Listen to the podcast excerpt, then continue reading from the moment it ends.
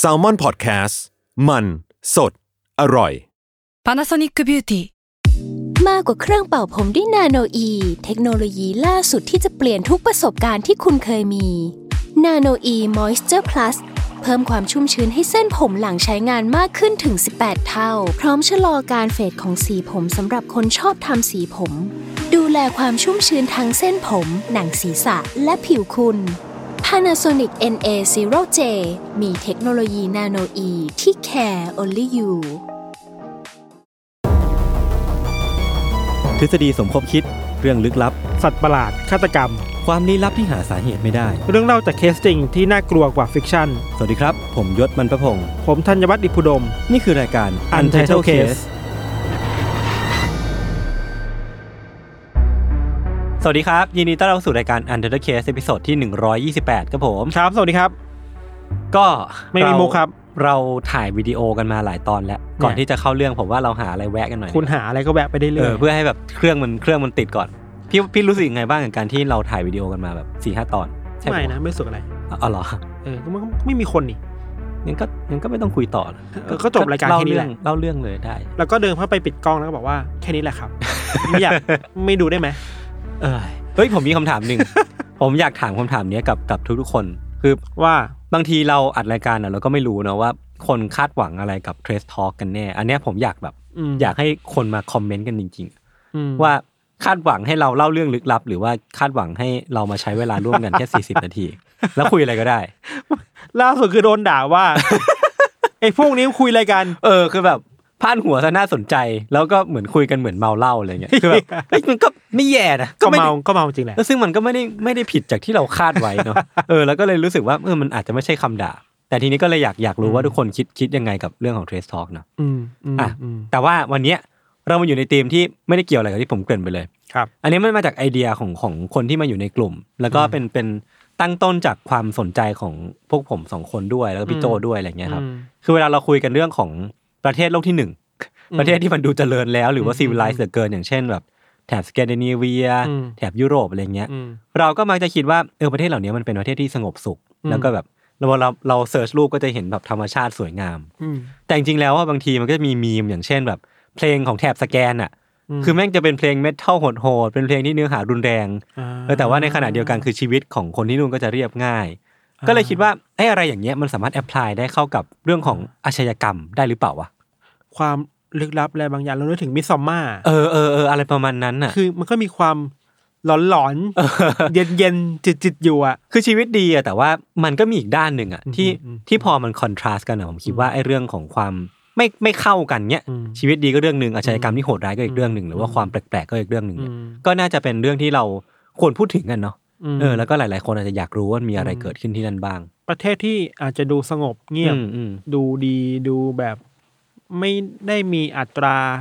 การก่อเหตุเยอะ แต่เวลามันเกิดเหตุ แล้ว มันเป็นยังไง ใช่ใช่ใช่ ก็น่าจะไปดูกันนะครับ ครับผมโอเค วันนี้ผมเริ่มก่อนฮะ ครับ คือสำหรับผมเนี่ยสำหรับเรื่องของผมเนี่ยมันเป็นเรื่องที่อาจจะไม่ได้โหดมาก อาจจะไม่ได้มีเลือดมากเพราะว่าผมรู้พี่ทันแม่งเอาเลือดมาแน่ นอน เออคือแต่ว่ามันจะเป็นเรื่องที่แสดงให้เห็นถึงความแบบบิดเบี้ยว แล้วก็ของสังคมของกระบวนการยุติธรรม แล้วก็เรื่องของความเป็นมาเป็นไปของคดีเนี่ยมันทำให้เราตั้งคำถามกับอะไรหลาย ๆ อย่าง แล้วก็รู้สึกว่ามันมันไม่ควรเกิดขึ้นในประเทศที่เจริญแล้วแบบเนี้ย หรือว่าประเทศอื่นก็ไม่ควรเกิดแหละ อ่ะถูกต้องใช่ใช่ใช่ใช่โอเค เรื่องนี้เกิดขึ้นที่สวีเดนครับ ต้องเกริ่นก่อนว่าในปี 2017 ที่ผ่านมาเนี่ย มันมีคดีหนึ่งที่เหมือนจะเป็นกระแสถูกจุดขึ้นมา อืม มันเป็นคดีที่แบบเป็น Talk of the Town ประมาณหนึ่งแล้วก็คนก็พูดถึงทั่วประเทศสวีเดนอะไรอย่างเงี้ยครับ แต่ว่าความพีคคือมันไม่ใช่ไม่ใช่คดีที่เกิดขึ้นในปี 2017 ไม่ใช่ไม่ใช่ในช่วงเวลาเหล่านี้ด้วย อ่าฮะ เพราะว่ามันเป็นคดีที่เกิดขึ้นเมื่อ 20 ปีก่อนหน้าเนี่ย อ่าฮะ เออแต่ว่าคดีที่มันเกิดขึ้นนานแล้วอะหลายสิบปีจู่ๆมันก็กลับมาเป็นที่พูดถึงอีกครั้งหนึ่ง ครับ ด้วยสาเหตุบางอย่างเออมันเป็นคดีที่ถูกปิดไปแล้วแหละ แต่ว่ามีผู้ได้รับผลกระทำไปแล้ว แต่ก็มันมีสาเหตุบางอย่างที่มันถูกกลับมาพูดถึงอีกครั้งหนึ่งอะครับ ครับ คือเรื่องเนี้ยจะต้องย้อนกลับไปในวันที่ 16 สิงหาคมปี 1998 อืม ที่เมืองอาวิก้าในสวีเดน อืม แน่นอนว่าย่านเนี้ยคือ จริงคือส่วนใหญ่เนาะก็จะเป็นย่านที่สงบสุขของสวีเดนนะครับ แล้วก็แบบธรรมชาติสวยงาม แล้วก็มีแม่น้ำลำธารอะไรก็ว่าไป เออ วันนั้นนะครับ วันที่ที่ผมบอกว่าคือวันที่ 16 สิงหาคมเนี่ยมันเป็น วันสิ้นสุดช่วงปิดเทอมซัมเมอร์ของโรงเรียนที่อยู่ในละแวกพอดี อืม วันนั้นก็เลยแบบเด็กทุกคนก็เลยเหมือนไปวิ่งเล่นทิ้งท้ายกันอะคือแบบพรุ่งนี้กูต้องเปิดเทอมแล้วอะ ม เออกูต้องกลับไปเรียนแล้ว ก็วันนี้ก็ไปวิ่งเล่นให้เต็มที่ เด็กทุกคนก็เลยออกไปออกจากบ้านไปวิ่งกัน มีเด็กคนหนึ่งครับที่ชื่อว่าเควินฮาวมาสันเด็กน้อยคนเนี้ยอายุมีเพียงแค่ห้าขวบ ม เขาก็ออกไปวิ่งเล่นกับเพื่อนๆ ตามที่คุทุกคนเขาก็วิ่งกันวิ่งมาชวนกันก็วิ่งออกไปเล่นกันอะไรเงี้ยครับ แต่ว่าพอเวลามันผ่านไปหลายชั่วโมงแล้วบ่ายเริ่มแบบพระอาทิตย์เริ่มตกแล้วเควินเนี่ยก็ไม่ยอมกลับบ้านสักทีหนึ่ง คือมันก็เริ่มผิดวิสัยว่าแบบเด็กคนเนี้ยไม่ใช่คนที่กลับบ้านดึก ไม่ใช่คนที่วิ่งเล่นทะเลทลายมันก็เลยทำให้คุณปู่ของเขาเนี่ยต้องออกจากบ้านไปตามหาว่าเควินเนี่ยหายไปไหน ม เออเพราะว่าเขาไม่กลับบ้านมาสักทีหนึ่ง จนพอคุณปู่เนี่ยเดินไปถึงริมทะเลสาบที่ชื่อว่ากลาสฟอร์เดนนะครับที่อยู่ทางด้านนอกเมืองเนี่ยก็อยู่ไม่ได้ไกลมากเนาะเขาก็พบกับร่างของเควิน ม ที่นอนอยู่ตรงแพไม้ริมน้ำอะ อืม มันจะไม่ใช่ไม่ใช่เชิงแพแต่ว่ามันเป็นแบบแผงไม้อะที่ อืม ต่อกันให้มันลอยน้ำได้อะไรอย่างเงี้ยครับเขาก็พบกับเควินอะร่างของเควินที่นอนอยู่บนนั้น แล้วก็ตอนแรกที่เจอเนี่ยก็แน่นอนว่าต้องดีใจเนาะเพราะว่าเจอหลานสักทีหนึ่งที่แบบตามหามาตั้งนาน ครับ เออแต่ว่า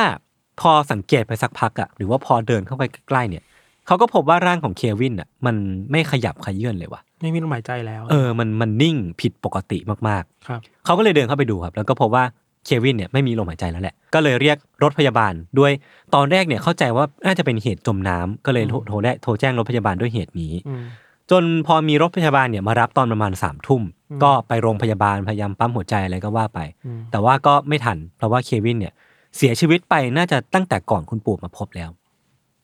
คือการชนสูตรศพของเควินเนี่ยไม่ทัน แล้วก็การสืบค้นสืบสวนบริเวณที่เกิดเหตุหลังจากนั้นเนี่ยก็ทำให้เจ้าหน้าที่ตำรวจเนี่ยพบหลักฐานมากมายที่มันบ่งบอกไม่ทันว่าคดีเนี้ยแม่งไม่ใช่คดีจมน้ำตายธรรมดาแน่นอน อ่ะฮะ เออ คือที่คอของเควินอ่ะเริ่มต้นเลยเนาะ มันมีรอยช้ำอ่ะตรงเนี้ยตรงคอเนี่ย คือมันไม่ใช่รอยช้ำจากการถูกเชือกรัด แต่มันคืออมันเหมือนมีอะไรบางอย่างกระแทกอ่ะ แล้วก็กดเอาไว้จนมันเป็นรอยอะ อืม เออ ซึ่งก็ไม่สามารถบอกได้ว่ามันคืออะไร ครับ เออ แล้วก็สาเหตุหลักๆ ของการเสียชีวิตเนี่ยตำรวจก็คาดว่าน่าจะมาจากการขาดอากาศหายใจ ซึ่งก็เดาว่าน่าจะมาจากไอ้สิ่งนี้แหละที่มันกดทับคอของเควินอยู่ แล้วก็ตามตัวของเควินเองเนี่ยก็มีรอยแผล รอยช้ำเต็มไปหมดเลยพี่ทันคือมันก็ไม่รู้สาเหตุว่ามันมาจากที่ไหนหรือว่า อืม มันเกิดจากอะไรกันแน่ แล้วก็อีกสิ่งหนึ่งที่มันปรากฏให้เห็น แล้วก็สร้างความสงสัยมากๆ คือว่าตำรวจเนี่ยบอกว่าบริเวณที่เควินเนี่ยเสียชีวิต กับบริเวณที่เควินถูกพบศพเนี่ยน่าจะเป็นคนละที่กัน อืม เออ คือคือตำรวจเนี่ยรู้ว่าเหตุเนี่ยมันน่าจะเกิดตรงนี้ แต่เควินดันพบบนแพตรงนี้ ซึ่งมันความแปลกของมันคือว่านั่นแปลว่าเควินถูกขนย้ายศพมาเหรอ อืม เออและแล้วมันไม่ได้มีรอยลากอะ่ะ ไม่ได้มีรอยลากศพของเควินมา นั่นแปลว่า มันจะต้องมีกรรมวิธีบางอย่างในการที่ใครบางคนที่อยู่เบื้องหลังเรื่องเนี้ยเป็นคนอุ้มเควินมา หรือว่าใช้วิธีในการเคลื่อนย้ายศพมา ซึ่งก็ไม่รู้ว่าทำไปเพื่ออะไรหรือว่าสาเหตุมันคืออะไรก็ก็เป็นเป็นเรื่องที่มันค่อนข้างซับซ้อนมากๆเหมือนกัน ครับ หลักฐานทั้งหมดเนี่ยมันก็สร้างความสงสัยว่ามันเกิดอะไรขึ้นกับเด็กตัวน้อยๆคนนี้กันแน่ครับ แล้วก็เหมือนจริงๆมันมันก็น่าตั้งคำถามนะว่าเด็กห้าขวบอะทำไมถึงถูกกระทำอย่างโหดร้ายเช่นเนี้ย ถ้าสมมติว่าถูกฆ่าแบบ อ่ะ รัด ใช่ คอจริง ๆ ใช่ใช่ใช่เออมันก็แบบสงสัยกันไปต่างๆ นานา ครับ ซึ่งจากการสันนิษฐานเบื้องต้นที่ผมบอกไปว่ามันน่าจะเป็นเหตุจมน้ำอะตอนนี้มันก็ไม่ใช่แล้วแหละ ม เออตำรวจเขาก็เลยมีสมมุติฐานต่อไปว่า มันน่าจะเป็นเหตุฆาตกรรม ม และก็มีสาเหตุบางอย่าง ซึ่งผมเองอะไม่แน่ใจว่า มันมีรายละเอียดอะไรที่ทำให้ตำรวจเนี่ยคิดไปว่ามันน่าจะเป็นคดีฆาตกรรมที่เกี่ยวข้องกับพวกเปโดไฟล์หรือว่าพวกคลั่งเด็ก ครับ เอออันนี้ก็มีหลักฐานชี้นำบางอย่างที่ทำให้ตำรวจเนี่ยคิดไปทางนี้นะครับ ครับ การสืบสวนของตำรวจเนี่ยก็ดำเนินไปด้วยด้วยสมมติฐานเนี้ยว่าแบบน่าจะเป็นพวกคลั่งเด็กนะ แต่ว่าก็ไม่ได้ปิดกั้นทฤษฎีว่ามันจะเป็นคนรอบตัวที่ทำสิ่งนี้ อืม เขาก็เลยเริ่มดำเนินการถึงขั้นขั้นตอนการสอบสวนพยานรอบตัวเควิน คือมันสัมภาษณ์แบบหมดเลยนะพี่ทันทั้งครอบครัว พวกคลั่งเด็กที่อยู่ในเมืองตำรวจเนี่ยก็ไปไล่สัมภาษณ์คือรู้อยู่แล้วว่ามีคนเนี้ย หรอ เออก็สอบถามชาวบ้านมาว่า ทำผิดกฎหมายยังไม่จับเหรอวะ เอออันนี้ผมก็ไม่แน่ใจเหมือนกัน อ่าอ่า แล้วก็เพื่อนรอบๆตัวของเควินที่ยังเป็นเด็กอยู่เลยอะไรเงี้ยครั ครับ บ ก็เรียกมาสอบสวนทั้งหมดเลย อืม ซึ่งในพยานจำนวนมากที่เรียกมาคุยอ่ะพิธันก็จะมี 120 คนในนั้น ที่เป็นเด็กในวัยไล่เลี่ยกันกับเควิน อืม แล้วก็ท่ามกลาง 120 คนเนี้ยมีอยู่ 2 คนที่ตำรวจเนี่ยเพ่งเล็งเป็นพิเศษ คือเด็ก 2 คนนี้เชื่อว่าโรบินแล้วก็คริสเตียน คือทั้งสองคนเนี้เป็นพี่น้องกัน โรบินเนี่ยอายุ 5 ขวบ แล้วก็คริสเตียนเนี่ยอายุ 7 ขวบเป็นพี่ชายนะครับ คือสาเหตุที่ทำให้ตำรวจเนี่ย รู้สึกตังหงิดตังหงิดกับเด็กสองคนเนี้ยคือสองคนเนี้ยเป็นเพื่อนสนิทกันกับเควิน แล้วก็มักที่จะวิ่งเล่นไปไหนมาไหนด้วยกันบ่อย ๆ เออ ก็เลยคิดว่าสองคนเนี้ยน่าจะกลุ่มเงื่อนงำอะไรบางอย่างเอาไว้ ในการที่จะนำไปสู่คำตอบของคดีของเควินได้ เออ แต่ว่าจริงๆแล้วตอนแรกคือ ความความแปลกของเรื่องเนี้ยคือว่าตอนแรกที่สัมภาษณ์เด็กสองคนเนี้ยตอนแรกตำรวจก็ไม่ได้สนใจอะไรเลยเว้ยพี่ ครับ เออ ก็รู้สึกว่ามันก็ไม่ได้มีพิรุธอะไร แต่ไปไปๆมาๆเนี่ยจู่ๆมันก็มีจุดจุดหนึ่งที่ทำให้ตำรวจเนี่ยรู้สึกสงสัยในตัวสองคนเนี้ยซึ่งผมก็ยังไม่บอกแล้วกันว่ามันเพราะอะไร แต่สำคัญใช่ไหม อืมสำคัญไหมก็สำคัญประมาณหนึ่งเหมือนกันแล้วก็อาจจะเป็นปม ทดไว้ทดไว้ ทดไว้ทดไว้ คือมันอาจจะเป็นแค่ คือการที่ตำรวจสงสัยสองคนเนี้ยมันอาจจะเป็นแค่ความสงสัยที่พวกเขาเนี่ยต้องการที่จะสาวไปต่อ ว่าเด็กสองคนเนี้ยอาจจะเห็นฆาตกรที่มาป้วนเปี้ยนกับเควินเพราะว่าเขาเล่นด้วยกันบ่อย อืม ๆ เออ ซึ่งตอนแรกผมอะคิดว่ามันอาจจะเป็นแค่นี้เว้ย แล้วมันก็อาจจะนำไปสู่การคลี่คลายคดีได้ในที่สุด แต่กลายเป็นว่าในการแถลงข่าวในเดือนพฤศจิกายนปี 1998อะหลังจากที่คดีเนี่ยมันผ่านมาประมาณเดือนหนึ่งอะครับ ตำรวจก็ได้ออกมาแถลงอย่างเป็นทางการว่า พวกเขาเนี่ยได้ข้อสรุปแหละในคดีของเควิน ว่าใครเป็นคนลงมือทำใครเป็นฆาตกร พวกเขาเนี่ยสรุปว่าสองพี่น้องโรบินและคริสเตียนนะพี่ทัน คือฆาตกรที่ฆ่าเควิน แต่ก็ยังเด็กอยู่เลยนะ เออ คือ 5 กับ 7 ขวบอะ อ่า ตำรวจเนี่ยออกมาสรุปในงานแถลงข่าวว่าสองคนนี้เนี่ยแหละคือฆาตกรจริง อ่า ๆ ที่ฆ่าเพื่อนของเขาที่ชื่อว่าเควิน ครับ คือตำรวจเนี่ยอ้างว่าสาเหตุของการฆาตกรรมครั้งเนี้ยมันคือการการเล่นกันน่ะที่นำไปสู่อุบัติเหตุที่เสียชีวิตได้อะ อืม เออแต่ว่าเขาบอกไว้แค่นี้เว้ย อืม คือเขาไม่ได้ลงลึกอะไรไปมากกว่านี้ว่ามันเป็นการเล่นแบบไหนหรือว่ามันมันเกิดอะไรขึ้นน่ะแต่ว่าหลักฐานเด็ดที่ตำรวจเนี่ยใช้ในการปิดจบคดีเนี้ยคือบอกว่าสองพี่น้องคู่เนี้ยสารภาพด้วยตัวของตัวเอง ครับ เออสารภาพกับเขาเองว่าพวกเขาเนี่ยเป็นคนลงมือฆ่าเควินเอง อืม แต่ด้วยความที่กฎหมายของสวีเดนเนี่ยกำหนดไว้ว่าเด็กที่อายุต่ำกว่า 15 ปีจะไม่ได้รับโทษทางกฎหมายนะครับทำให้เรื่องเนี้ยก็จบลงด้วยการรับรู้ทั่วกันของครอบครัวของเควิน คนในเมืองแล้วก็คนทั้งประเทศเลย ว่าสองคนเนี้ยคือฆาตกรที่ลงมือฆ่าเพื่อนของเขา ก็จบพอดี เออ ก็จบคดีไป า เออแล้วคนก็ไม่ได้ไม่ได้ไม่ได้รู้สึกว่ามันแปลกๆหรือว่าอะไรคือ เป็น อืม ผมอะผมเห็นอันเนี้ยผมแปลกเว้ย ม แต่ว่าตอนนั้นน่ะเท่าที่ไปดูมามันก็เหมือนจะจบลงอย่างเงี้ย ม เออเพราะว่าเด็กสองคนเนี้ยเขาสารภาพด้วยตัวเองด้วยแหละ ครับ เออมันก็เลยไม่ได้มีคนที่ตั้งคำถามอะไรมาก แต่ว่าโดยมากจะเป็นการแบบตกใจมากกว่า เออว่าเด็กสองคนฆ่าเพื่อนของตัวเองในตั้งแต่ยังเด็กเลยอะไรเงี้ย ห้าถึงเจ็ด ห้าถึง สิบขวบด้วย ใช่ ซ้ำเนอะ คือใช่เพื่อน ม เควินก็อายุแค่ห้าขวบเอง ครับ แต่ก็อย่างที่พี่ชันพูดว่ามันมันจบลงเพียงเท่านี้ อืม แต่แน่นอนว่า มันยังไม่จบลงง่ายๆอย่างนี้หรอก เพราะว่ามันผ่านมาห้านาทีอย่างเดียวที่ผมเล่าไป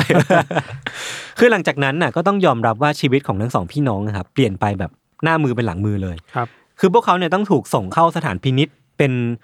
ระยะเวลาหนึ่ง พอออกมาเนี่ยหน่วยงานรัฐก็เริ่มมองหาบ้านให้พวกเขาอยู่ คือเหมือนว่าไม่สามารถอนุญาตให้กลับไปอยู่ที่บ้านได้ อืม แต่ว่า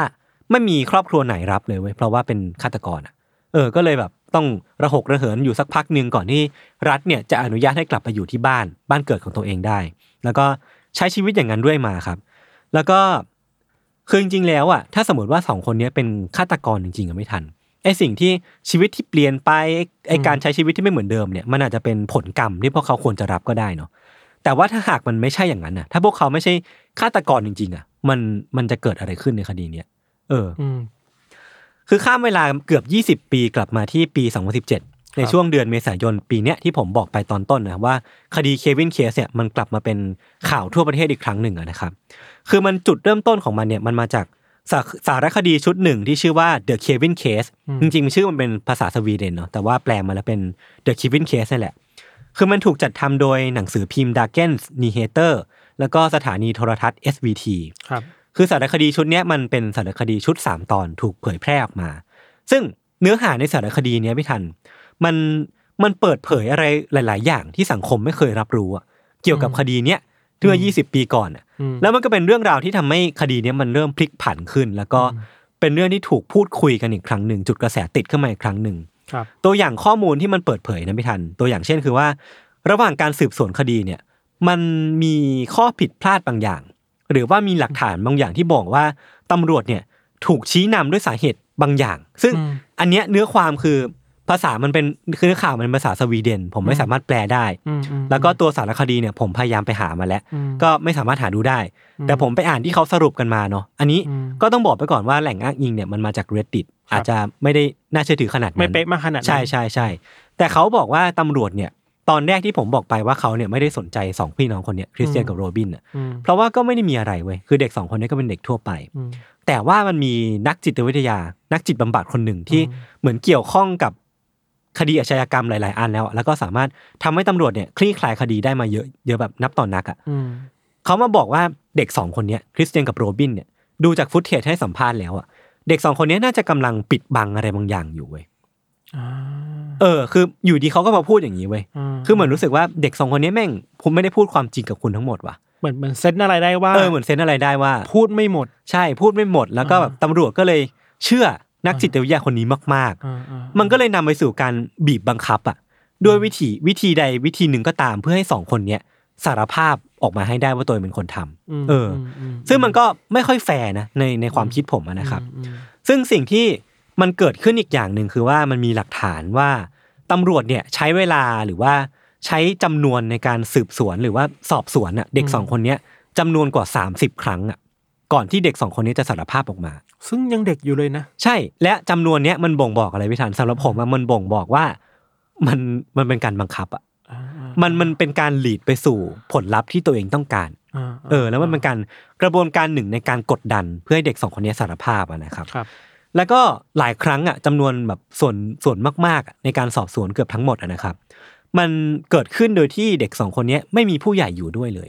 อืม เออ คือมันเป็นการสอบสวนเด็ก 5 กับ 7 ขวบ 2 คน โดยที่ไม่ได้มีผู้ใหญ่อยู่สักคนเดียว ผู้ปกครองพ่อแม่ ไม่มีเลย ไม่มีเกี่ยวข้องเลย เออซึ่งเขาก็เขียนไว้ในเนื้อข่าวว่ามันเป็นการกระทำที่ไม่มืออาชีพ ม เออแล้วก็ผิดหลักจรรยาบรรณของตำรวจหลาย ๆ อย่างอะนะครับ อืม แล้วก็จริง ๆ แล้วเนี่ยอันนี้คือจุดพีคเลยพี่ทัน คือสองคนเนี้ยมีพยานที่อยู่ชัดเจนมากๆเว้ยในวันที่เกิดเหตุอ่ะ ม คือมันมีญาติมาเยี่ยมที่บ้านของเขาอ่ะแล้วก็บอกได้ว่าเด็กสองคนเนี้ยอยู่ที่บ้านตลอดเวลา ม ในช่วงที่มันน่าจะเกิดเหตุขึ้นทำให้สองคนเนี้ยไม่มีทางเลยเว้ยที่จะเป็นฆาตกร แต่ว่าพยานนี้ไม่เคยถูกเอามา ใช่ พูดถึงในคดีตอน ใช่ แรก ใช่ใช่สาเหตุคืออย่างที่อย่างที่ผมได้เล่าไปว่า อ่ามั มันมีการแบบพยายามรีบจบคดีด้วยสาเหตุบางอย่าง อ่าอ่า เออ ซึ่ง อ่า ไม่ไม่เข้าใจเหมือนกันมากๆอะนะครับ แล้วก็ยังมีความผิดปกติหลายอย่างที่มันเกิดขึ้นใน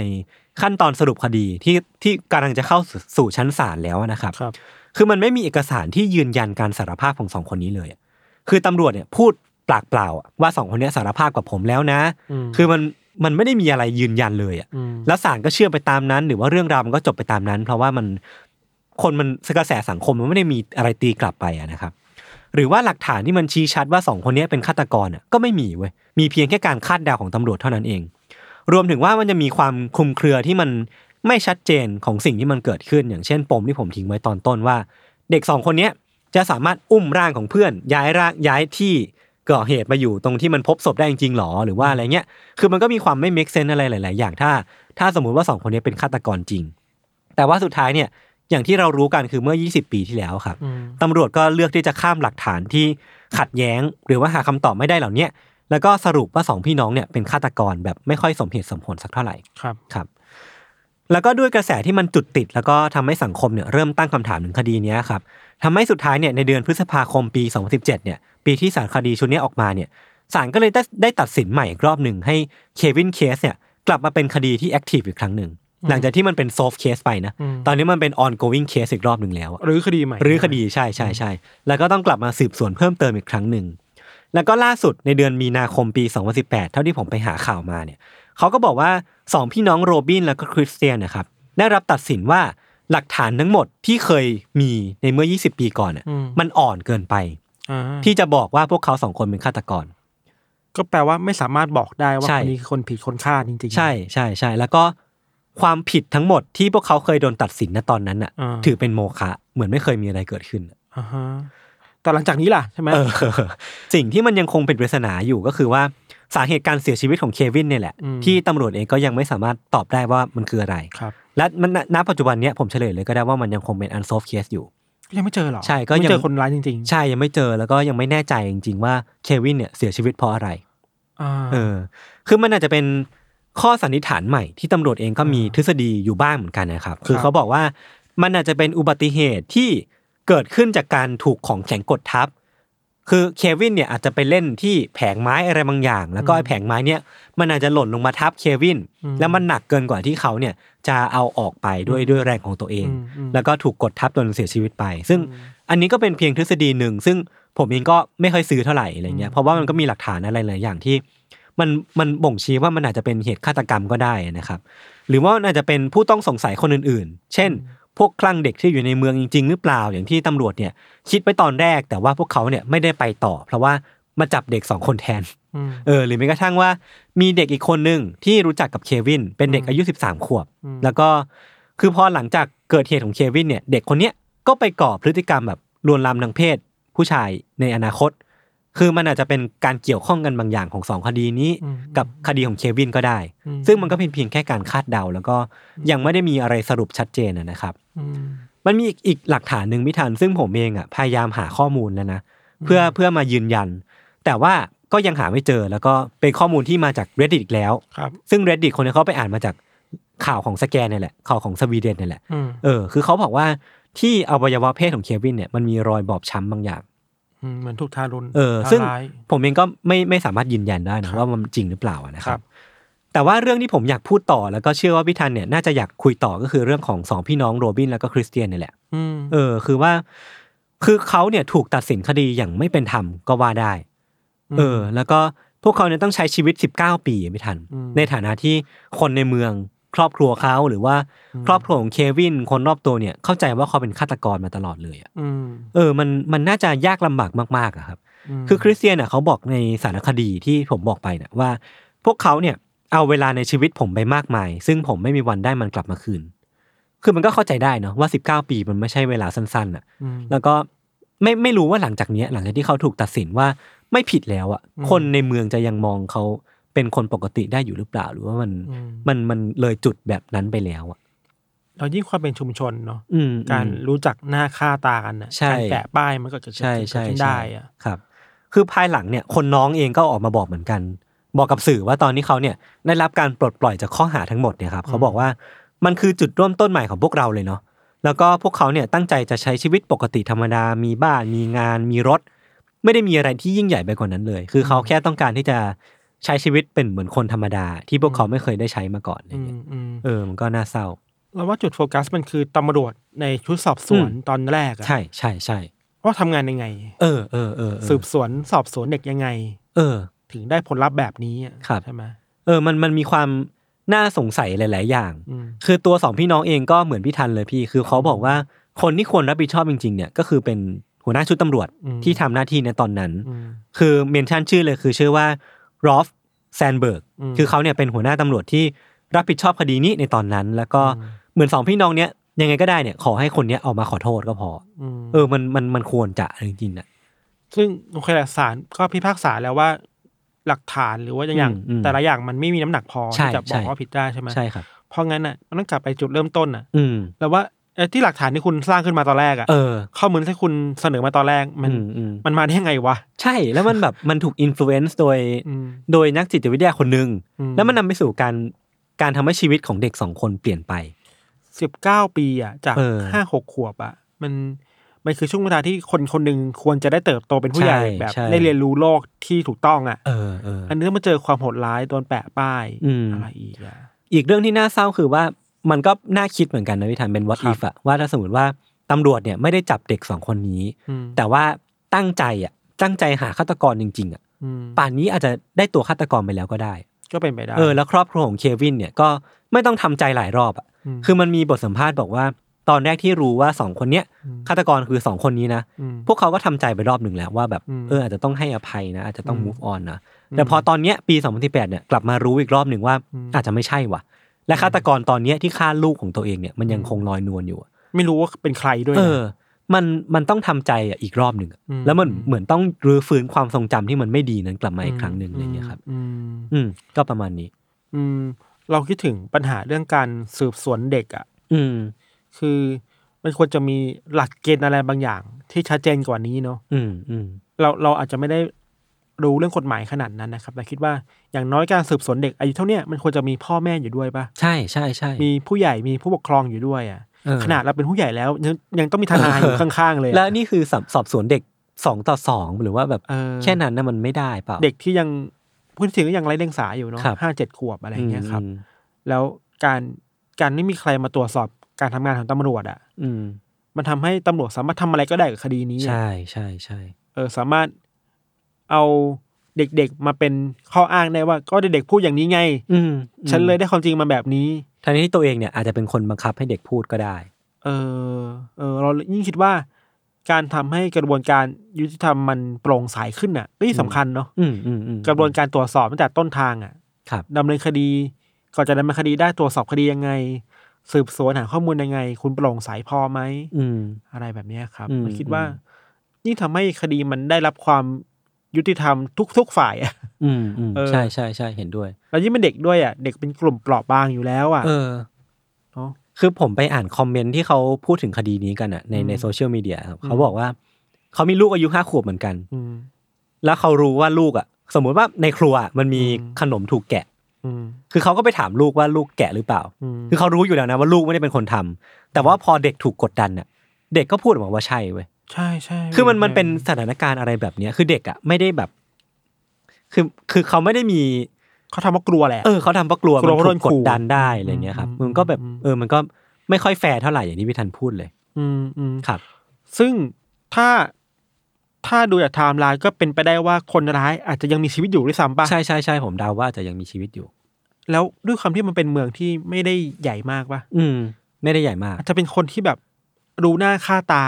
เออ หรือเปล่าวะ ใช่ใช่ใช่ก็ยิ่งน่ากลัวขึ้นไปอีก ยิ่ง นะ น่ากลัวไปคือ มันคือการคลายปมหนึ่งแล้ คว รับ มันทำให้ปมที่เคยมีอยู่ในอดีตมันใหญ่ขึ้นอ่ะ อืมอืมอืม ตอนนี้ไม่รู้แล้วว่าเป็นใครอ่ะและอาจจะ เออ มีชีวิตอยู่ก็ได้อ่ะ แล้วก็ไม่แน่ว่าอาจจะก่อเหตุไปกี่อีกอีกอีกอีก ใช่ คดีแล้วก็ไม่รู้เหมือนกันนะ ใช่ ทั้งนี้คือปัญหาคือนั่นแหละ การทำหน้าที่ของตำรวจมัน ครั โป บ ร่งใสชัดเจนเป็นธรรมแค่ไหนครับ อืมโอเค ก็ประมาณนี้ครับ ครับ พักฟังเบรกโฆษณาสักครู่ก่อนกลับมาฟังเรื่องของพี่ทันในเบรกหน้าครับ ครับ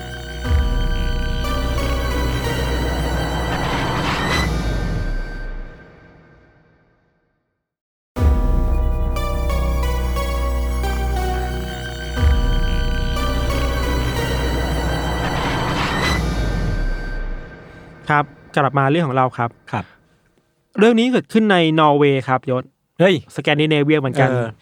เกิดขึ้นในวันที่ 29 พฤศจิกายนปี 1970 ครับ เลขกลมๆเนาะเจ็ดศูนย์เรื่องนี้เนี่ย เราว่ามันคือคดีที่น่ากลัวด้วย ลึกลับด้วย แล้วก็ก็ยังเป็นที่ถกเถียงกันอยู่ในวงการอินเทอร์เน็ตถึงทุกวันเนี้ย อืมอืมอืม คือเรื่องเป็นอย่างนี้ว่าในวันที่ 29 พฤศจิกายนเนี่ย มีครอบครัวหนึ่งไปปีนเขา ในหุบเขาที่ชื่อว่าอิสดาเลนวัลเล่ อืม ใกล้ๆกับเมืองชื่อว่าเบอร์เกนในนอร์เวย์ครับ หุบเขาแห่งเนี้ยมันค่อนข้างสูงใหญ่ แล้วค่อนข้างชันอ่ะโยศการปีนขึ้นไปมันต้องใช้อุปกรณ์เยอะเนาะ อ่าอ่า แบบเขาเรียกว่าอะไรไม้ เออเออแบบ ด้วย ไม t r e k k i n g อะไร เอ เงี้ย อ เหรอ มันขึ้นไปยากอ่ะ ครอบครัวเนี่ยก็ขึ้นไปปีนเขากัน พอขึ้นไปได้สักพักหนึ่งเนี่ย ลูกๆอ่ะ คนหนึ่งบอกพ่อว่าเฮ้ยได้กลิ่นไม่ไหม้ๆอะ อืม แปลกๆ ก็เลยบอกพ่อ พ่อก็เลยเดินไปดู เพราะว่าไอ้กลิ่นที่มันที่มา มันมาจากแถวๆ กลุ่มก้อนของก้อนหิน อืม กลุ่มหนึ่ง อืม ที่อยู่บนภูเขา อืม พอเดินเข้าไปดูใกล้ๆยศพบว่าตรงก้อนหินนั้นเนี่ยมันมีศพผู้หญิง อืม อยู่ศพหนึ่งครับ พอรู้แบบนี้นะ พวกเขาก็รีบไปแจ้งตำรวจ พอตำรวจเข้ามาตรวจสอบเนี่ย ก็พบกับความแปลกประหลาดของศพนี้ เยอะแยะมากมายเลยเว้ย เริ่มต้นจากสภาพที่ศพอะนอนหงายหน้าขึ้นมาเนาะแล้วสภาพศพคือเหมือนเอามือขึ้นมาบนฟ้า อืม ทำท่าเหมือนแบบบ็อกซิ่งอะ อ่า เหมือนแบบตั้งการ์ดมวย อ่าๆ แบบเนี้ยแล้วเงยหน้าขึ้นมาบนขึ้นเงยหน้าขึ้นมาข้างนอกอ่ะ อ่าฮะ เหมือนพยายามสู้กับอะไรบางอย่างอยู่อะ มีรูปให้ดูปะ อย่าดูรูปเลย โอเค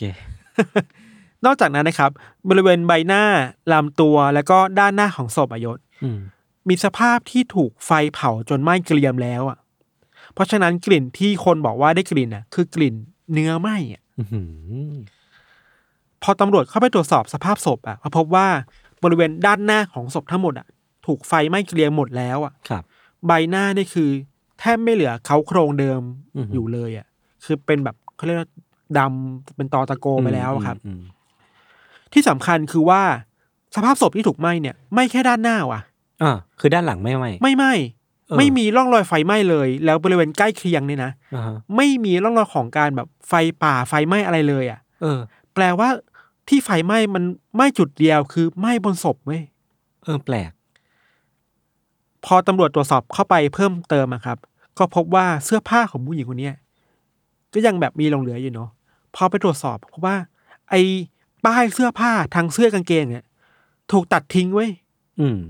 ป้ายที่บอกว่าผลิตจากที่ไหนไซส์อะไรอะ อืม ถูกตัดทิ้งออกไป มันแปลกๆแหละ แม้แต่ฉลากบนขวดน้ำที่อยู่ข้างๆศพอะ เออ ก็ถูกตัดทิ้งไปเว้ยเพื่อไม่ อ่าฮะ ให้รู้ว่านี่คือขวดน้ำอะไรอะ โอ้โห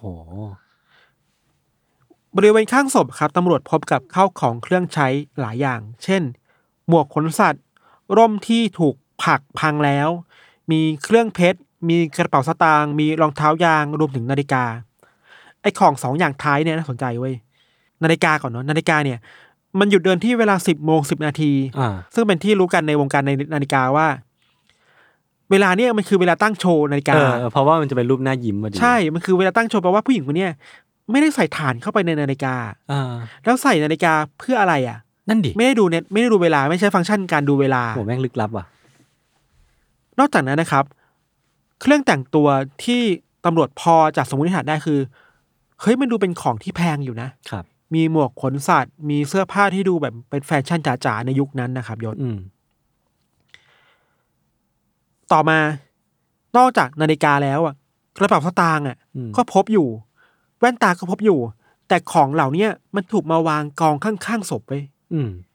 คือเหมือนกับว่าเธอหรือใครบางคนน่ะถอดสิ่งเหล่าเนี้ยมาวางไว้ข้างๆให้อ่ะ อ่าฮะ ก่อนที่ศพจะถูกเผาไหม้ไปอ่ะ เออ มันเกิดอะไรขึ้นวะเนี่ย มันแปลกมาก เออ เราสรุปสภาพศพนะ คือว่า ครับ ด้านหน้าถูกไฟเผาไหม้เกรียม แล้วก็ตั้งตั้งท่าแบบว่าเป็นกาดอ่ะ อืม นอกจากนั้นของต่างๆ ก็ถูกตัดฉลากทิ้งไป เผาไหม้ถูกเผาไหม้แค่ศพอ่ะ อ่า ตำรวจไปตรวจสอบสภาพใกล้เคียงของที่พบศพอะครับเพราะว่าในป่าข้างๆใกล้ๆเนี่ย มันมีถังน้ำมันอยู่เว้ย อืม ที่ใช้แล้ว อืม แปลว่ามันมีการเอาถังน้ำมันเนี่ย มาราดบนตัวผู้หญิงคนนี้หรือเปล่า เออ อาจจะเป็นอาวุธชิ้นหนึ่งที่ใช้ในการก่อเหตุ เป็นไปได้ หลังจากที่พบศพครับตำรวจก็พยายามหาเหตุผลเนาะและหาว่าเธอคนนี้คือใครครับ ครับ เคสเนี่ยมันค่อนข้างพิศวงมากจากดีเทลที่เราบอกไปแหละตำรวจเลยตั้งชื่อศพของผู้หญิงคนนี้ว่าอิสเดลฟูแมน อืม อิสเดลวูแมนคืออิสเดลคือชื่อที่ ครับ ที่เจอครับ พอเอาอิสเดลวูแมนเนี่ยไปตรวจสอบชันสูตรศพ ก็พบว่า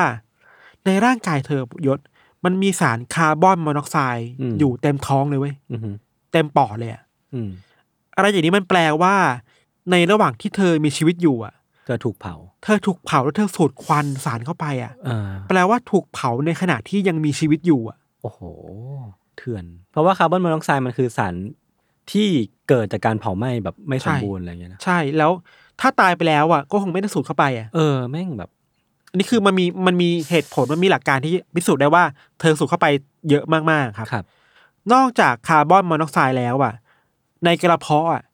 พบกับเม็ดยานอนหลับกว่าเจ็ดสิบเม็ดอ่ะอยู่ในกระเพาะอ่ะ หุยแค่จำนวนนั้นก็มากพอที่จะฆ่าฆ่าคนได้แล้ว เอ ป่ะ อแต่ว่าเจ้าหน้าที่ไม่สามารถสรุปได้ว่า เธอตายจากอะไรอ่ะ โอ้โห สสามารถสรุปได้แค่แบบเบื้องต้นว่าเธอน่าจะเสียชีวิตจากคาร์บอนมอนอกไซด์ เออ หรือไม่ก็การเสพยาแบบโอเวอร์ e มากเกินไปยานอนหลับ ครับ แต่ไม่รู้แหละใครทำอ่ะ อืม ฆ่าตัวตายหรือเปล่าไม่รู้อ่ะ อืม รู้แค่นี้ครับ อืม คำถามหลังจากนี้คือว่า เมื่อสภาพศพเป็นแบบนี้ ร่างกายมีสารแปลกๆแบบนี้อยู่อ่ะ แล้วผู้หญิงคนนี้ไปเจออะไรกันมา เออ กันแน่แล้วเธอเป็นใครครั มั บ นเกิดอะไรขึ้นกันแน่ อีสเตอร์วูแมนกลายเป็นข่าวหน้าหนึ่งบนหนังสือพิมพ์นอร์เวย์อยู่หลายวันนายศ ครับ พอเวลาผ่านไปวันสองวันสามวันนะจริงๆตำรวจในคดีเนี้ยก็ตั้งใจทำคดีนี้ค่อนข้างมากนะ คือค่อยๆแบบตามหาหลักฐานจากสิ่งที่มีอยู่ไปเรื่อยๆยศพอเวลาผ่านไปหลังจากพบศพสามวันนะครับ มันก็มีคนรายงานตำรวจว่าพบกับกระเป๋าเดินทางของผู้หญิงคนนี้ อยู่ที่สถานีรถไฟแห่งหนึ่ง อืม คือสถานีรถไฟแห่งเนี้ยมันอยู่ในเมืองเบอร์แกน แล้วเมื่อก่อนน่ะ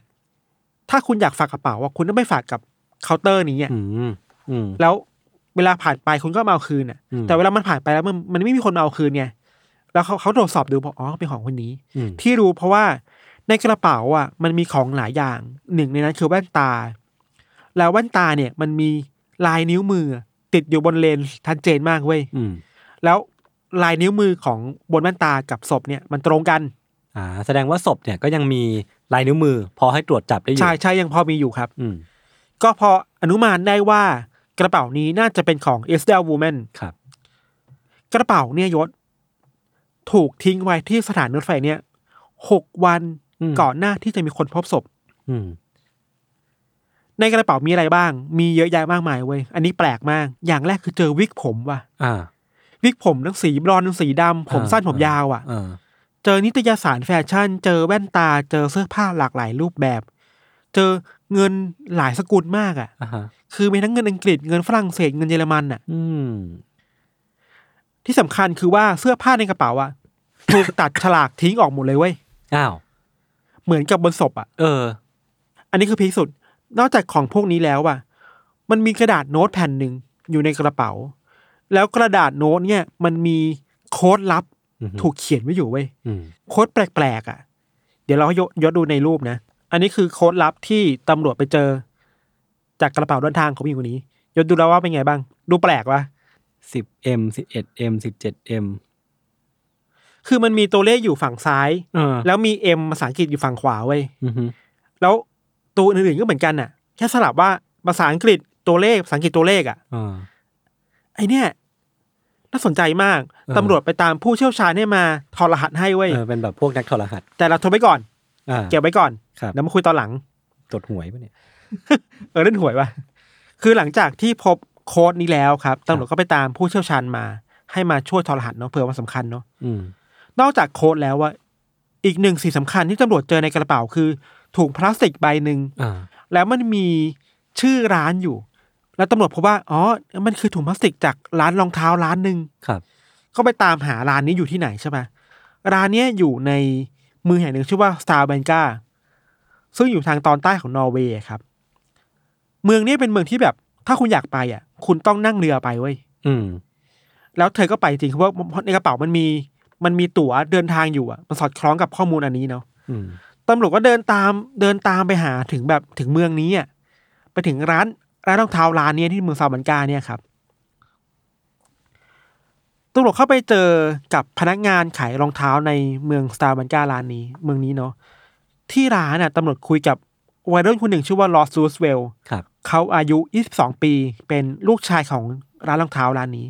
ซึ่งเขาเป็นคนที่ขายของอันนี้เองแหละ อืม รูสเวลบอกว่าเขาเคยขายรองเท้ายางลับเบอร์บูทอ่ะ อันหนึ่งให้กับผู้หญิงเว้ย อืม ซึ่งคาดว่าจะเป็นอิสเตอร์วูแมน อืม เขาจำได้เพราะว่า ร้านเขาอ่ะลูกค้าไม่เยอะ อ่า เออ ก็ ไม่ อยู่ไกลอ่ะ อยู่ไกลลูกค้าไม่เยอะ แล้วก็ เออ ไอการขายรองเท้ายางอ่ะ คือรองเท้ายางในยุคนั้นอ่ะ มันเป็นสิ่งที่ป๊อปมาก อ่า เพราะว่ามันมันเป็นสิ่งพวกดาราคนดังใส่กันในทีวีเว้ย ครับ คนที่อยากได้จริงๆต้องมีตังค์เพราะฉะนั้นการซื้อรองเท้ายางเนี่ย น้อยคนน่าจะซื้อได้ มันก็อาจจะสอดคล้องกับการพบเจอนิตยสารแฟชั่น ช่ ในกระเป๋าด้วยหรือเปล่า ใช่ คุณรูสเวลบอกว่าผู้หญิงคนเนี้ยเข้ามาที่ร้านแบบใจเย็นมากๆนะ ครับ มาพูดคุย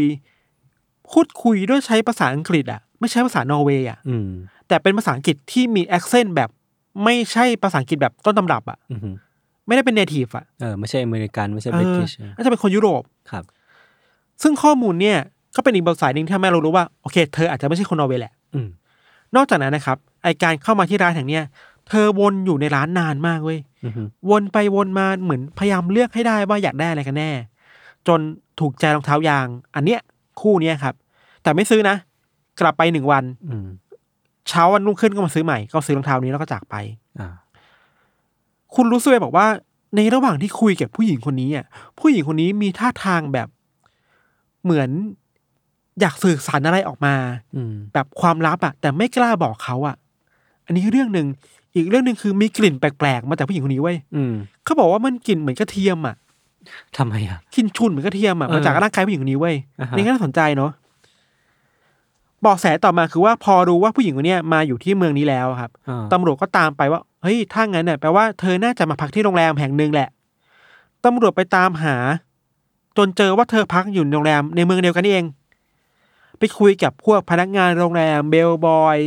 คนต่างๆ ในบาร์ที่โรงแรมอะครับ อือฮึ ก็พบเบาะแสสำคัญว่า ผู้หญิงคนเนี้ยเข้าพักแล้วก็เซ็นชื่อมันในสมุดบัญชีอ่ะของโรงแรมอ่ะใช้ชื่อว่าฟีเนล่าล็อก อือฮึ แล้วบอกว่าตัวเองอ่ะเป็นคนเบลเยียมตำรวจคุยต่อว่าเฮ้ยแต่ว่าที่เรารู้มาคือเธอน่าจะเป็นคนยุโรปนะ อ่า แต่แบบไม่น่าใช่เบลเยียมหรือเปล่าคนเบลเยียมไม่ค่อยมาในเมืองนี้เท่าไหร่อะไรเงี้ย อืม ก็ติดไว้เรื่องหนึ่งเนาะคุณเฟเนล่าล็อกเนี่ย ชื่อนี้เนี่ยสมมุติว่าใช้ชื่อนี้นะ ชื่อจริงนะสมมุติว่า เธอพักอยู่ในโรงแรมนี้ตั้งแต่วันที่ 9 ถึง 18 พฤศจิกายน มีคนพบเห็นและจำเธอได้หลายคนเนาะเช่นเบลบอยเบลบอยบอกว่าตอนที่ยกยกกระเป๋าขึ้นไปบนห้องให้เนี่ยเขาคุยกันนิดหน่อย เธอก็ย้ำว่าเนี่ยเธอจะมาจากเบลเยียมนะ อืม นู่นนี่นั่นแต่เธอเป็นคนแบบดูแบบ เป็นคนที่ไม่ค่อยชอบคุยกับใครอ่ะดูเงียบๆอะครับ ส่วนคนในโรงแรมก็จำเธอได้เพราะว่าเธอเป็นคนเดียวที่มาพักคนเดียว อืม ในโรงแรมแห่งนี้ในเวลานั้น สิ่งที่หลาย ๆ คนจำเธอได้คือว่าคุณฟินเนล่าล็อกเนี่ย แฟชั่นจ๋ามากเว้ย อ่า แต่งตัวจัดจ้าน บางคนบอกว่าเนี่ยรู้สึกว่าเหมือนจะมาจากปารีสอะ อ่า แฟชั่นแบบปารีสอะแบบยุโรปมีคนรวยเป็นคนรวยประมาณหนึ่งอะไรอย่างเงี้ยครับ อืม แต่งตัวดีมีหมวกขนสัตว์ หมวกขนสัตว์ที่คนที่โรงแรมบอกอะมันตรงกับหมวกที่ไปเจอในที่ที่แบบเธอตายเว้ย อ่า ก็ก็น่าจะย้ำได้ว่าคนเดียวคนเดียวกันเนาะ อืม อีกอย่างหนึ่งที่คนในโรงแรมจำได้คือ ตอนคุยกันเนี่ยเพราะว่าผู้หญิงคนเนี้ยมีฟันปลอมซี่หนึ่งเป็นสีทองคำ อืม ก็ดูแบบโอเคก็เป็นสิ่งที่ยืนยันตัวตนได้ว่าเป็นคนคนคนเดียวกันอะไร อืม ข้อมูลที่ตำรวจตำรวจมีตอนนี้คือว่าเธอชื่อว่าเฟเนล่าล็อก แต่ว่าพักถึงแค่ไม่กี่วันน่ะ แล้วก็จากไป หลังจากที่เธอออกจากโรงแรมนั่งแท็กซี่ออกไปแล้วอะก็ไม่ใครไม่มีใครเห็นเธออีกเลยเว้ย อืม ตำรวจพยายามค้นหาชื่อฟินเนล่าล็อกเนี่ยตามโรงแรมต่างๆในนอร์เวย์ทั่วประเทศนอร์เวย์นะ แต่ไม่มีใครใช้ชื่อนี้สักคนเดียวเลยเว้ย อืม ถึงอย่างนั้นนะครับตำรวจก็ไปดูพวกสมุดจดในโรงแรมอ่ะที่ลงชื่อไว้อ่ะให้ผู้เชี่ยวชาญด้านลายมือมาวิเคราะห์ลายมือ แล้วพบว่าลายมือแบบเนี้ยมันมีจุดเด่นอยู่ที่ตัว F และ L อ่าฮะ อาจจะมีแบบการตวัดอะไรบางอย่างอยู่อ่ะ อืม ซึ่งทำให้ตำรวจพบว่าแพทเทิร์นของลายมือแบบเนี้ยเจอในโรงแรมต่างๆทั่วนอร์เวย์หลายเมืองมาก อืม สรุปได้ว่า เธอใช้ชื่อปลอมอย่างน้อย 8 ชื่อ อืมฮึ เข้าพักในโรงแรมต่างๆ ทั่วนอร์เวย์เว้ย อ่า อันนี้คือข้อสรุปแบบข้ามข้ามๆไปเลยใช่ไหม ใช่ เออโหแล้วโห ด้วยความที่เข้าพักโรงแรมในฐานะคนต่างชาติเนี่ย อ่า มันต้องมีหลักฐานเป็นพาสปอร์ตเนาะ ครับ และพาสปอร์ตจะบอกว่าเธอมาจากไหนทำอะไรบ้างอะ่ะตำรวจพบอีกว่าฟินาล่าล็อกเนี่ย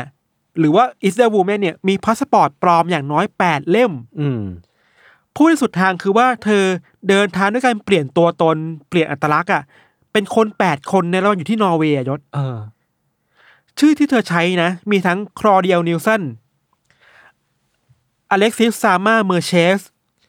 อลิซาเบธลีฮาวเวอร์ อืม รวมถึงจีเนเวลลองเซเย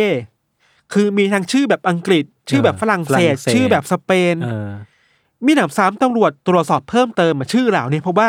บางชื่ออะไปปรากฏอยู่ในปารีสด้วยเว้ย อืมฮึ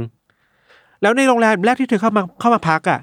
เธอเขียนว่าเธอเดินทางมาจากลอนดอน อืม คือผู้หญิงคนนี้เดินทางเก่งมากๆอะ สรุปจะเบลเยียมลอนดอน หรือว่ามาจากที่ไหนกันแน่วะเนี่ย เส้นทางคืออาจจะมาจากลอนดอน อ่าม มาลงที่ออสโล มาเบอร์เกนแล้วมาที่เมืองแห่งนี้ ครับ แล้วก็ไปต่ออีกมากมายยศพาสปอร์ตปลอมทั้งแปดเล่มที่เธอมีอยู่ มันบ่งบอกว่า เธอเองน่าจะเป็นคนที่มีชีวิตที่ร่ำรวยครับ อืม เพราะว่าในเวลานั้นเองอ่ะการจะมีพาสปอร์ตปลอมได้อ่ะมันต้องไปคุยกับพวกตลาดมืด อ่า คือต้องมีเส้นสายมี แล้ว ลู่ ราคา ทง มันแพงกว่าจะได้มาเล่มหนึ่ง ครับ ไอการมีแปดเล่ม และการสามารถเดินทางจากลอนดอนไปออสโลจากออสโลไปปารีสได้เนี่ย มันต้องมีเงินเยอะนะค่าเครื่องบินอ่ะ ในกระเป๋าเธอก็มีเงินหลายสกุลใช่ไหม ใช่แปลว่าคนคนๆเนี่ยแฟชั่นจ๋าและรวย เออ ย้อนกลับมาที่ตัวโค้ดที่ตำรวจพบอะที่เราเล่าให้ฟังเมื่อกี้ครับ ในโค้ดนั้นมันมีตัวเลขแปลกๆ วางเรียงกันอยู่เยอะเนาะจนถึงตอนนี้ครับ ผู้เชี่ยวชาญสามารถแครกมันได้เลยเว้ยเขาพบว่าตัวเลขบางตัวเลขเช่น 030 BN5 เนี่ย030เนี่ย มันหมายถึงวันที่ 30 ตุลาคม อืม B เนี่ยย่อมาจากเบอร์เกน อืม N5 ในอันดับสุดท้ายเนี่ยหมายถึง 5 พฤศจิกายน อ่า ห้าห้าคือวันที่ห้าเอ็นคือโนเวม ber อืม เพราะฉะนั้นโค้ดที่มันมีอยู่เต็มกระดาษแปลว่าเธอเดินทางเต็มกระดาษอะเต็ม โอ้โห เป็นสิบสิบที่อะ เออ สรุปไทม์ไลน์คือว่าเธออาจจะมาจากลอนดอน อือฮึ มาที่นอร์เวย์มาที่ซาบันกาเข้าพักในชื่อฟินเนล่าล็อก ออกจากซาบันกากลับไปเบอร์เกนนั่งเรือกลับไป เข้าพักอีกครั้งหนึ่งในชื่ออลิซาเบธลีฮาวเวอร์ อืม โดยปลอมลายมือในสมุดเช็คอินโรงแรมเนาะเปลี่ยนให้จากให้มันแตกต่างจากเมืองเดิมๆอะครับ อืม หลังจากนั้นวันที่ 23 เนี่ยเอากระเป๋าไปฝากไว้ที่สถานีรถไฟ อ่า หลังจาก 23 เนี่ยไม่มีใครรู้ว่าเธออยู่ไหน อ่า หกวันต่อมามีคนพบศพถูกเผาที่หุบเขา อืม เวลาผ่านไปมันเริ่มมีสตอรี่ที่น่าสนใจมากขึ้นไว้ยคือตำรวจเอาภาพสเก็ตที่ไปคุยกับพยานต่างๆ มาให้ดู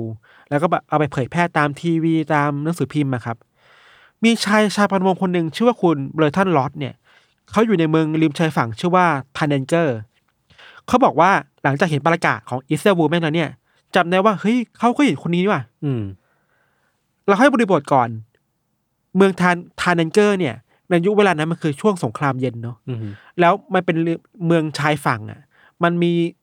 เรือของทหารเนี่ยพอสอดส่องไปอยู่เรื่อยๆ หรือว่ามีการทดลองใช้แบบอาวุธต่างๆขีปนาวุธไม่ใช่ดิมิสไซล์ อืม เพื่อตอบโต้เผื่อมีใครมาบุกอะครับ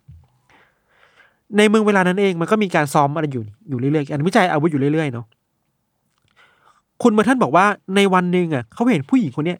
อีสเตอร์วูแมนอ่ะรูปลักษณ์แบบที่ตำรวจบอกเลยอ่ะมาคุยกับตำรวจคนหนึ่ง อืม ในบริเวณเมืองเว้ย อืม ทำท่าแบบลับๆล่อๆอ่ะ เหมือนมาแลกเปลี่ยนอะไรบางอย่างกันอ่ะ อ่าอ่าอ่ามีพิรุษ เออมีพิรุธแล้วก็จากไปเว้ย อ่า อันนี้คือสิ่งที่คุณเบอร์ท่านรอเจอ ครับ อีกไม่กี่วันต่อมาคุณเบอร์ท่านก็ออกไปใช้ชีวิตปกติเนาะ อืม เขาออกไปเที่ยวกับครอบครัวกำลังขึ้นรถไฟแล้วมันมีตำรวจสองคนมาหาคุณเบอร์ท่านเว้ยพาตัวคุณเบอร์ท่านไปที่อื่น คุยอะไรบางอย่างไม่รู้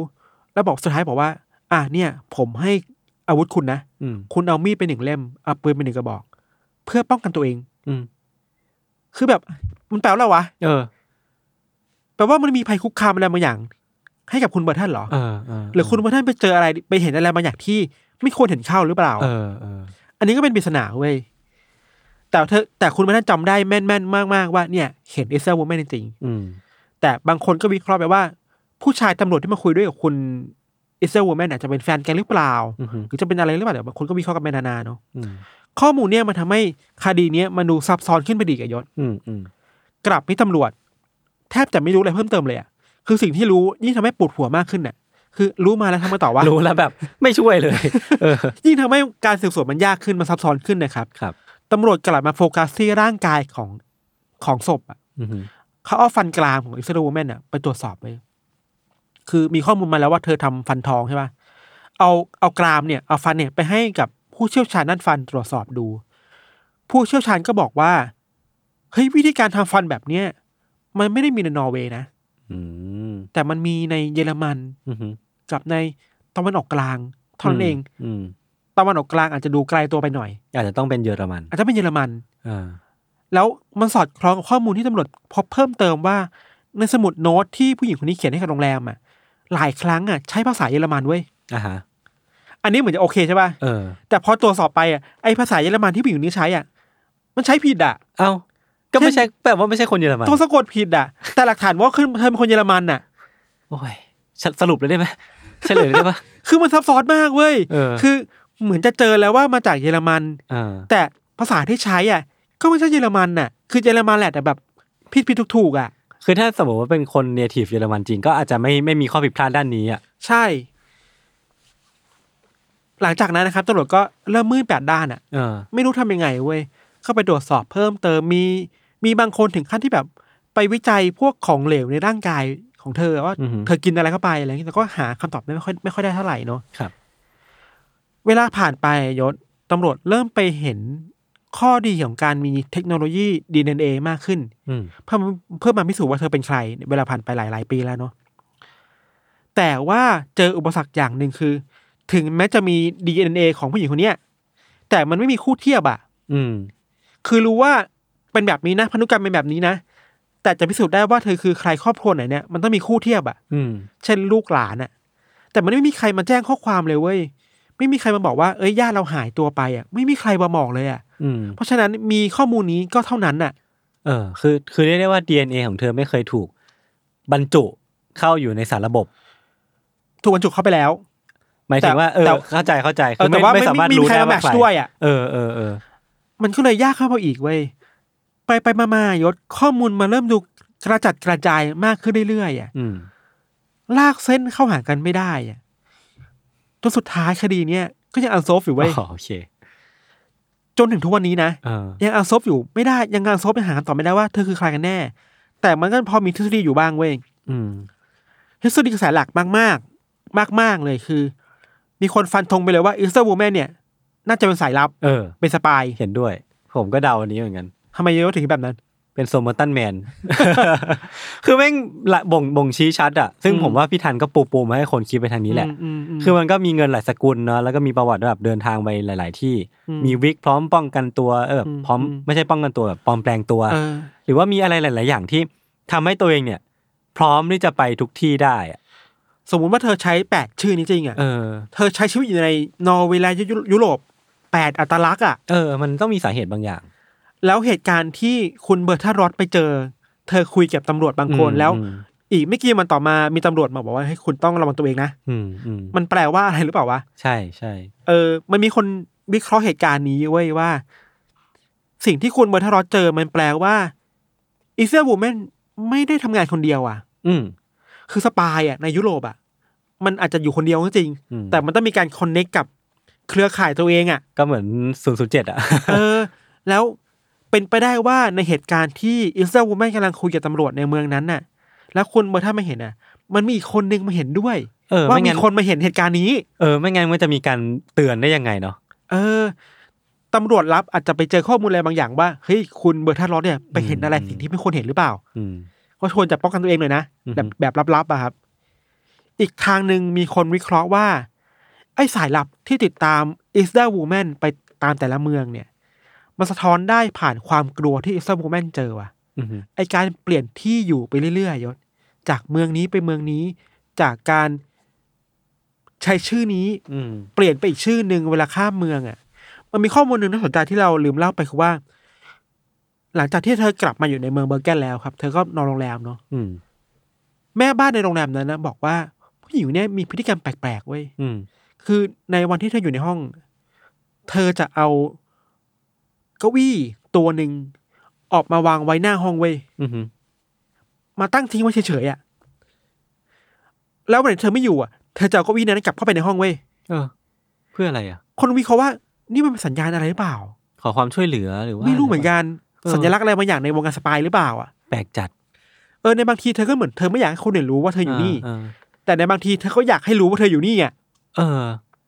มันมันมีความแบบซับซ้อนได้มาหมดเลยอ่ะ หรือหรือท่าทีที่พี่ทันเล่าว่า เธอมีแบบพยายามที่จะพูดอะไรบางอย่างกับ ใช่ ลูก บ ชายร้านขายรอง เอ เท้า อ มันมันแปลว่าเธอจะส่งสัญญาณอะไรหรือเปล่าอะไรอย่างเงี้ยเนาะ เป็นไปได้ ทั้งหมดเนี่ย มันก็เลยกลายเป็นทฤษฎีหลักว่า คุณอิสเตอร์วูแมนเนี่ย อืม อาจจะเป็นสปายจริง ๆ แหละ แล้วเอาตัวเองไปอยู่ในเมืองที่มันมีการทดลองอาวุธอยู่อ่ะ อืมม ทดลองสงครามอยู่อ่ะ เพื่อแบบส่งข่าวให้ อาจจะเป็นเยอรมันไม่ใช่ อาจจะเป็นบ้าน โซเวียต เอออาจจะเป็นทางโซเวียตอะไร เอ อย่างเงี้ย อ เนาะ ต่อมาคือ โอเค น่าจะเห็นตรงกันว่า เธอคือสายปาย เธอคือสายลับอ่ะ แล้วตายยังไงวะ ใช่ใช่เออ ผมผมอยากกลับมาคุยเรื่องนี้ต่อพอดีเลยอะคือแบบไอ้เรื่องเรื่องตัวตนเธอก็เรื่องหนึ่งเนาะแต่ว่าสาเหตุการตายอะวิธีการตายของเธอมันค่อนข้างเอกโซติกอะมันค่อ น่าน ข้าง กลัว ค่อนข้างโหดร้ายอะเออ แล้วมันไม่รู้ว่ามันเกิดอะไรขึ้นอะมันคือการฆ่าตัวตายเปล่าวะพี่ มันเป็นไม่ได้สองเวย์เลยอ่ะ เออ เวรนี้ก็บอกฆ่าตัวตายเพราะว่าหลักฐานในร่างกายมันบอกเนาะ อืม แต่ว่ามีคนวิเคราะห์ว่าไอการมียานอนหลับในในร่างกายเจ็ดสิบกว่าเม็ดอะ อืม มันชัดเจนเกินไปหรือเปล่า อ่า มัน เพื่อที่จะ จง บอกบอกให้ว่าผู้หญิงคนนี้ฆ่าตัวตายอะ ครับ แต่ในเวนึงอะมันก็ไม่มีหลักฐานในการพบพยานหรือเห็นใครที่อยู่ในบริเวณหุบเขานั่นเลยนะ อือหือ มันก็หาหลักฐานยากมากที่จะบอกว่ามีคนเข้าไปยุ่งเกี่ยวกับการฆ่าครั้งนี้สมมติว่าเป็นการฆาตกรรมอะครับ อืมอืมอืมอืม มันมีทฤษฎีที่โยงกลับมาเหตุการณ์ของคุณเบอร์ทันรอดเว้ยอันนี้สนุกดี คือบอกว่า หรือว่าไอ้คนที่ติดติดตามสปติดตามคุณอิสราวูแมนมาตลอดอ่ะ คือสปายอีกฝั่งหนึ่ง อ่า ที่พยายามจะฆ่าอิสราวูแมนเว้ย เออ เธอก็เลยต้องหนีไปเรื่อยๆอย่างเงี้ยหร เธอหนีไปเรื่อยๆแล้วสุดท้ายคือคือหนีไม่เจอแล้วแบบไม่พ้นอ่ะ โอ้โห มาตายที่แบบบนหุบเขานั้นอ่ะ นี่มันหนังหนังสายลับเลยอะ คือมันหนังสปายมากเว้ย เออ แต่ก็สงสารนะตายด้วยความแบบโหดร้ายมากๆอะ ใช่แต่ เรื่องหนึ่งที่เราเราเรารู้สึกว่ามันตอบยากมากๆคือว่า ถ้าสมมุติว่าเธอฆ่าตัวตายจริงๆอ่ะทำไมต้องมีกับมีเหตุการณ์เนี่ยไฟเผาไหม้ อืม ขนาดนั้นนะครับ อืมอืม บางคนก็วิเคราะห์ไปว่า อาจจะเป็นปฏิกิริยาเคมีอะไรบางอย่างกับสเปรย์ที่เธอมีหรือเปล่า อืมอืม แล้วมันอยู่ในความร้อนมากๆอันนี้เราก็ อืม ไม่รู้เนาะมันไม่ได้แวลิดมากขนาดนั้นนะครับ แต่มันก็เป็นเป็นเหตุผลในการเสียชีวิตที่น่ากลัวมากๆเรื่องหนึ่งอะ่ะ เอ เออ หรือไม่แต่ฆ่าตัวตายทำไมต้องต้องไปไปฆ่าตัวตายไกลถึงขนาดนั้นอ่ะ ที่ที่ติดติดในใจผมอะคือคือพอเราพูดเรื่องการเผาอะเราเคยคุยกันหลายรอบแล้วว่าการเผามันคือการฆ่าเพื่ออำพราง อืม ตัวตนของ อืม คนตาย อืม เพราะว่ามันสามารถทำลายได้ทั้งลายนิ้วมืออ ม ทั้งแบบ อืม หน้าอะไรเงี้ย อืม แต่ว่าอันเนี้ยมันมันเผาแค่ครึ่งเดียวอะ ช่ แล้วในขณะเดียวกันคือลายนิ้วมือก็ยังอยู่ ใช่ คือมันก็เลยมีความสงสัยว่า เอ๊ะทำไมถึงต้องเผาครึ่งเดียวแล้วมันมันเกิดอะไรขึ้น แล้วการการตัดป้ายอ่ะ คือตอนแรกผมเข้าใจว่ามันคือการตัดป้ายเพื่อ เพื่อไม่ไม่ให้คนรู้ว่าผู้หญิงคนนี้คือใคร อืม แต่เอาจริงๆแล้วการตัดป้ายมันอาจจะเป็นสายไปไม่เป็นวิธีหนึ่งของการเป็นสายลับ ม เพื่อให้ไม่สามารถตรวจจับได้ว่ามาจากไหน มันก็เลยมีความงงไปงงมาว่า ใช่ สุดท้าย ใช่ เธอเป็นคนตัดป้ายเองหรือเปล่า เออ หรือว่าคนที่เป็นคนฆ่า ตัด จงใจตัดป้าย ใช่ คือแบบโอ้โหยังยากอ่ะ หรือแม้แต่ว่าการเจอกระเป๋าเดินทางในสถานีรถไฟอ่ะ เออเออ ไอการมีลายนิ้วมือติดอยู่บนแว่นตา มันมีความจงใจให้มีคนเจอหลักฐานนี้หรือเปล่า มั อ่ะ น obvious เกินไปหรือเปล่า มันแบบจับยัดเกินไปหรือเปล่า เราว่าถ้าจะอธิบายคดีนี้ได้อย่างชัดเจนนะ คือมันมีความพยายามที่จะปกปิดตัวตน อ่า สู้กับการเปิดเผยตัวตน เออ คู่กันไปในในเหตุการณ์อะไรบางอย่างนี้อยู่อ่ะ เออแล้วแล้วไม่มีใครรู้ว่ามันคือ คื เกิด อ อะ ไม่ ขึ้น มีใครรู้เว้ย เออ โอเคแหละเราคิดว่าร้อยเปอร์เซ็นต์ที่ความเชื่อเราคือสปายแน่นอน น่าเห็นด้วยเห็นด้วย แต่ว่าเธอสู้กับอะไรอยู่อ่ะ อืม เธอหนีอะไรอยู่อ่ะ อืม อันเนี้ยน่าสนใจ ครับ ประมาณนี้ครับ โอ้โห ยศว่าไง สนุกดีสนุกดีคือ ตัดตัดเรื่องเธอเสียชีวิตไปก่อนแล้วกัน คือ ในแง่ของของความลึกลับอ่ะคือ ม ผมว่ามันมันพอๆกับโซมอตันแมนแหละแบบ อืๆ มันแปลกอ่ะคือเจอศพแล้วก็คาดเดากันไปว่าอาจจะเป็นสปาย ใช่ เออแต่ว่าสำหรับสำหรับคดีเนี้ยผมว่าดูมีความแบบไปในไปในทางว่าเธอจะเป็นสปายมากกว่าสมอตันแมนแบบหลักฐานทุกอย่างมัน บ่ง มัน บอก ชัดมากกว่าอะไรเงี้ยเนาะ การเดินทางบ่อย เออ ใน เออ ในช่วงสงครามเย็นแล้วก็เป็นคนรวยมีมีคนให้เงินมาเดินทางอ่ะ อืม เนอะ อืม แล้วก็อีกเรื่องหนึ่งคือ โอเคแหละ เหตุความเหตุการณ์ความน่ากลัวมันก็มีแหละ ที่เธออาจจะถูกฆ่าก็ได้ ครับ หรือไม่แน่เธอฆ่าตัวตายเองอ่ะ อืม ไม่ว่าจะฆ่าตัวตายหรือถูกฆ่า มันก็เป็นสิ่งที่น่ากลัวอยู่ดีอ่ะ ใช่ใช่ใช่ ซึ่งสมมุติว่าเธอฆ่าตัวตายเนาะต้องขั้นไหนถึงถึงขั้นที่ต้องเสพเอายานอนหลับไปมากขนาดนั้นนะครับ อืมอืม จะมีเหตุผลอะไรบางอย่างหรือเปล่าที่เธอแบบทนไม่ไหวแล้วก็เรื่องหนึ่งหรือถ้าเป็นฆาตกรรมจริงๆอ่ะไอการเผาอ่ะ อืม มันโหดมากเลยนะ เผาแค่ครึ่งเดียวแล้วแบบ เออ เสียชีวิตในขณะที่ ยังไม่ตายอ่ะโดนเผาอยู่อ่ะ ใช่ ที่พี่ธัน ใช่ พูดอะ ใช่ คดีเนี้ยมันเคยถูกโยงไปกับหลาย ๆ คดีในยุโรป อ่า เราเคยเล่าเรื่องประมาณนี้เรื่องหนึ่งที่มีคนไปพบศพผู้หญิงคนหนึ่ง อ่า ในโรงแรม อ่าฮะ เราไม่รู้เธอคือใครอ่ะ จำไม่ค่อย นานแล้วเรื่องหนึ่งสมบัติแมนก็เรื่องหนึ่งคือ เรื่องแนวแนวแบบศพปริศนาเนี่ย อืม ที่ถูกถูกทำลายหลักฐานไม่ให้รู้ว่าเป็นใครเนี่ย มันเยอะมากเว้ยในช่วงหนึ่งเว้ย อ่าอ่าในช่วงสงครามเย็นป่ะนะ เออ กับอีกแบบหนึ่งที่เรายังคาใจอยู่คือว่า แล้วทำไมไม่มีญาติใครมาบอกได้เลยนะ ว่าเธอเป็นใครอะไรเงี้ยครับ ก็มันก็ยิ่งชัดเจน ยิ่งยาก เข้า เข้า ไป ไปใหญ่นะ ว่าแบบเออน่าจะเป็นสายลับจริงๆแหละ ใช่ ครับ ทุกวันนี้ครับศพของอิสเตอร์บูแมนก็ยังถูกฝังอย่างดีครับ อืม แล้วก็ทางผู้ดูแลสถานที่อ่ะเขาก็ทรีตว่าเป็นคนคนหนึ่งที่น่าสงสารอ่ะ อืม แล้วก็พร้อมที่แบบเก็บเก็บเก็บหลักฐานไว้หมดเลยนะ เผื่อว่าวันหนึ่งมีญาติมาหาจะเอาเอาหลักฐานนี้ไปให้พวกเขาดูว่าอันนี้ อันนี้คือตัวตนของผู้หญิงคนนี้นะอะไรอย่างเงี้ยครับก็ยังหวังว่าสักวันหนึ่งจะมีคนรู้ว่าเธอคือใคร ครับ ให้แบบให้ญาติญาติๆมาเยี่ยมได้ครับ อ่าอ่าอ่า ครับ คดีเนี้ยมีทำเป็นพอดแคสต์ด้วย อ๋อเหรอ ของ BBC ลองหาดูครับพอดแคสต์ของ BBC เนี่ย ชื่อว่า Dead in Ice Valley อืม มีประมาณสิบสองตอน โอ้โห ก็คือโฟกัสที่เรื่องของคนคดีนี้เลยอย่าง ใช่ เดียวเลยอะ ใช่อย่างเดียวเลย เริ่มตั้งแต่ต้นจนจบอะครับ โอ้โห แล้วก็ไปสรุปมาจากพอดแคสต์นี่แหละ โอ้โห ตอนแรกที่ผมรู้ธีมนี้ผมก็ไม่รู้เรื่องไงเลยผมก็ได้ข้อมูลมาจากแฟนบอกว่า เออเอานี้ดี อ๋อโอเคครับ ผมก็ นี่แหละครับ งอมืองอเท้า ครับผม ก็ถือโอกาส เป็นของขวัญวันวาเลนไทน์ไม่ใช่เลย คิดไม่ออกทำไงดี บอกเออนี่อันนี้ดีเคยฟังอยู่โอเคครับ เออ ผมว่างอมือเท้าได้สำเร็จ ดีครับ ครับ ประมาณนี้ครับ โอเคครับ ก็จริงๆก็สรุปได้ง่าย ๆ เลยนะว่าจริงๆแล้วพอเราพูดถึงประเทศแถบสแกนที่มันดูสงบสงบๆอ่ะมันก็ไม่ใช่ว่าจะสงบไปซะทุกแต่ทุกหย่อมหญ้าเนาะ ใช่ มันจะมีความลึกลับมันจะมีความแบบความแปลกประหลาดที่มันอยู่เต็มไปหมดเลย มันอาจจะมีอะไรบางอย่างที่เคลื่อนไหวอยู่อะ อืมอืม คลื่นใต้น้ำอะ คลื่น ภาษาไทยอะ เออเออเออ มีคลื่นใต้น้ำที่เราไม่รู้ตัวว่ามันมีสิ่งเหล่านี้เกิดขึ้นอยู่นะ เออในสังคมที่มันดูเป็นระบบระเบียบ ทุกคนดูใช้ชีวิตแบบมีความสุขอ่ะ อืม มันก็ต้องมีบ้างแหละเนอะ อย่างของยศคือสวีเดน อ่าใช่ ของเราคือนอร์เวย์อ่ะมันอาจจะเป็นประเทศที่แบบมีเลทการ การอาชญากรรมน้อยอะ น้อย แต่เวลามันเกิดขึ้นเรื่องหนึ่งคือแบบก็น่ากลัวเนาะ เออเออเออ ครับ โอเคครับ ถ้าสมมติว่าใครมีเรื่องอะไรอยากมาแชร์ก็สามารถบอกกันได้นะครับ ครับ ติดตามรายการของเราทั้งสองคนได้ทุกช่องทางของ s ซ m มอนพอดแคสต์เช่นเคย สวัสดีครั ส บ วัสดีครับ